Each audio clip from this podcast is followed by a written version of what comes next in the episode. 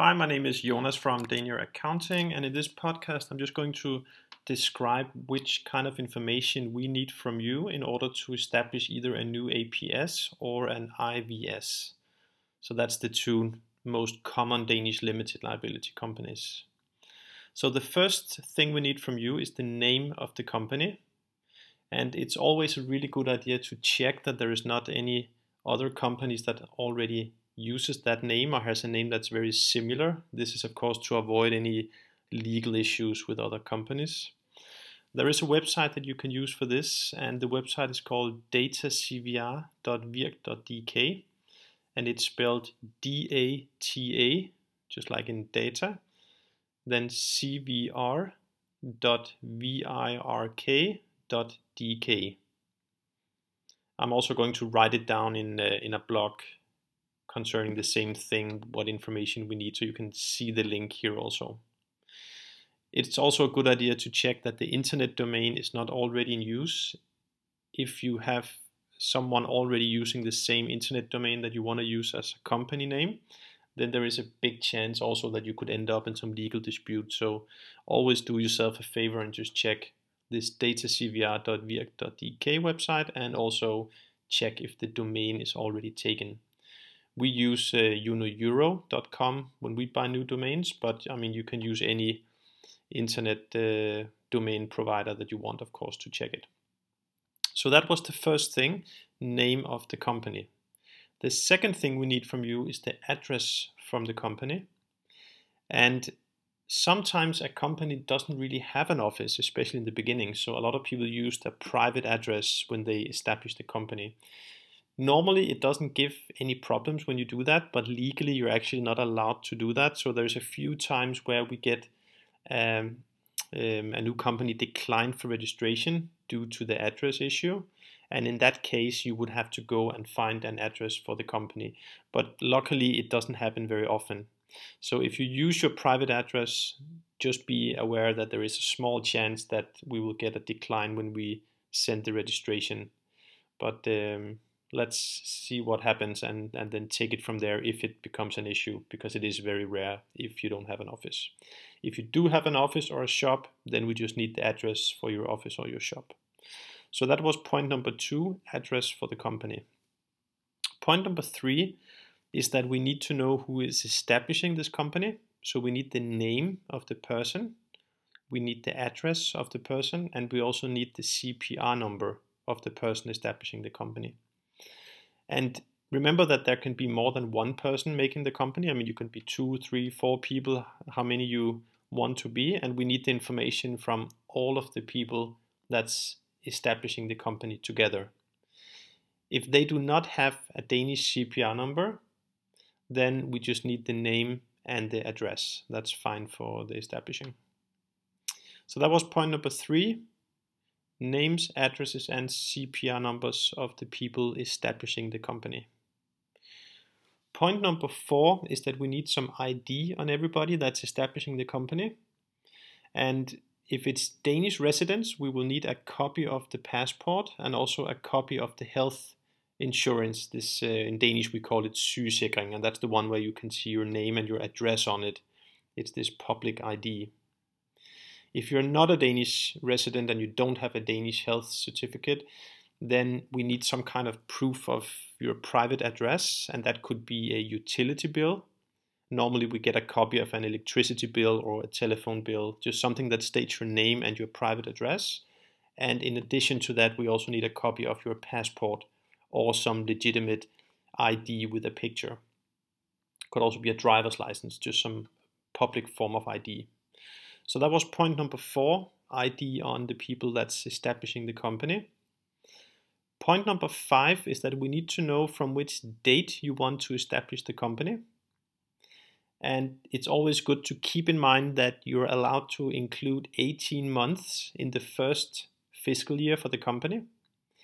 It's mostly relevant in relation to the cost for having an annual report done, etc. So let's say you start a company 1st of July 2016, then you are allowed to have the first year running from the 1st of July 16 to the 31st of December 2017. So that's the maximum you can include, 18 months. We normally recommend that you use 31st of December as the last day of your fiscal year.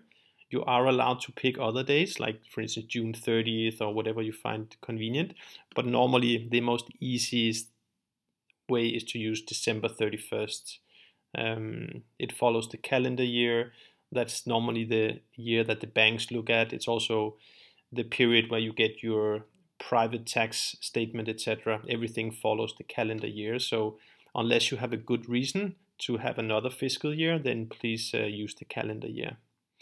So that was point number five. What date do you want this company established? And also, should we use the calendar year as your fiscal year? Point number six is that we need to write some statutes for the company. And in them, we need to write what the company is actually doing. So please make a short statement to us. It could be something like the company will be selling goods to private people or the company will be developing apps or whatever is going to happen. Just write it as good as you can and then we will make a translation that fits into your description. So that was point number six, a short description of what the company will do. Point number seven is who should be entitled to sign on behalf of the company. And with that, we mean when the company enters into contracts, who will be signing these contracts? Normally, it's just the managing director, but in some situations, you might want to have two managing directors to make sure that one of them doesn't, you know, sign something on his own by mistake. But most of the times, you have one managing director that signs contracts. So just think it through, and if you feel that one director, or one managing director is fine, then just write that down. If you want to have more people involved, then try and describe who should sign on behalf of the company so we can fit that into the to the documents. So that was point number seven, who should be able to sign on behalf of the company. Point number eight is that every limited liability company needs to have at least one managing director. You are allowed to have several directors. So if you have several, we will need the information that I'm going to list here for everyone. If there's only one director, we need to have the name, we need to have the private address, and we also need to have the CPR number of the person that's going to be the managing director. If the person is not a Danish resident, and if the person does not have a CPR number, then we just need to have the name and the address. So that was point number eight, the name, address, and CPR of the managing director. Point number nine is that we need to have ID on the person that's going to be the managing director. And again, the ID we need is a copy of the passport and also a copy of the health certificate. That's the one we call sygesikring in Denmark. If the person is not a Danish resident, then again, we will need some kind of proof of private address. Normally, we get a utility bill, electricity, or a phone bill stating the name and the address. And also, we get a copy of the passport or some other official form of ID with a picture on it could also be a driver's license. So that was point number nine, the ID on the managing director. In point number 10, we need to know how much equity that you want to establish the company with. If you are making an APS, you need a minimum of 50,000 Danish kroner. You are allowed to increase it, but the minimum is 50,000 Danish kroner. And normally we don't recommend to choose a higher amount. 50,000 should do fine in most cases. If you are making an IVS, then there is really no capital requirement. You're allowed to use one kroner if you want. We don't recommend that. Normally, we do recommend that you look at how many costs that you have. Let's say you have 5,000 kroner in cost here in the beginning for making the business. Then we recommend that you have a minimum of 10,000 in equity capital. So that's double the amount that you have cost for here in the beginning. And the reason for that simply is that a Danish limited liability company need to have a shareholder meeting when they have spent more than 50% of their equity capital. So it doesn't really make sense to establish a company with one kroner if they spend that money within the first day, because then you need to spend time doing all the documents for the shareholder meeting. So it's always good to make sure that if you have some amount of cost in the first few days, then double that amount and make that your equity capital so that was point number 10. how much equity capital will you need to establish the company. Point number 11 is that we need to know who will own the company. So when shares will be issued, we need to know how many percentage each person will own, and we need the name, and we need the address and the CPR number of the owners. So that was point number 11, owner's name, address, and CPR. Point number 12 is that we, we need the ID of the owners. So again, we need a copy of the passport. We need a copy of the health certificate, the Danish sygesikring. If the person is a foreigner, then again, we need to have a copy of a utility bill, electricity, or a phone bill with a name and address on it, and also a copy of the passport of the person. So that was point number 12, ID of the owners. And the last thing we need, that's point number 13, is that we would like to get the name and also the email address on the bank counselor that's going to make your company account for you. Normally, it's a really good idea to visit a few banks so that you know that you have a bank that's interested in making a bank account for you.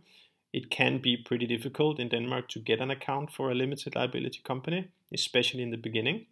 So, when you do find a good bank that's willing to cooperate, then just get the name and the email address on the bank counselor.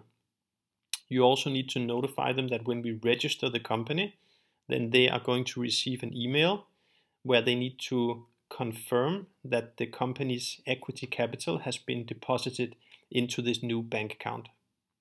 So that was point number 13, the name and the email address on the bank counselor that you are going to use for the company. So that was all the information that we need. We're also going to write this down in a blog so that you can see it listed also in text in, case you didn't do notes here.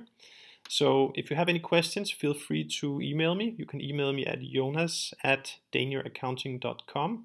You're also welcome to call us at 70 27 27 13. And of course, you need to put the Danish country code in front, which is plus 45. So that was everything I wanted to share with you. Thanks for listening. Bye.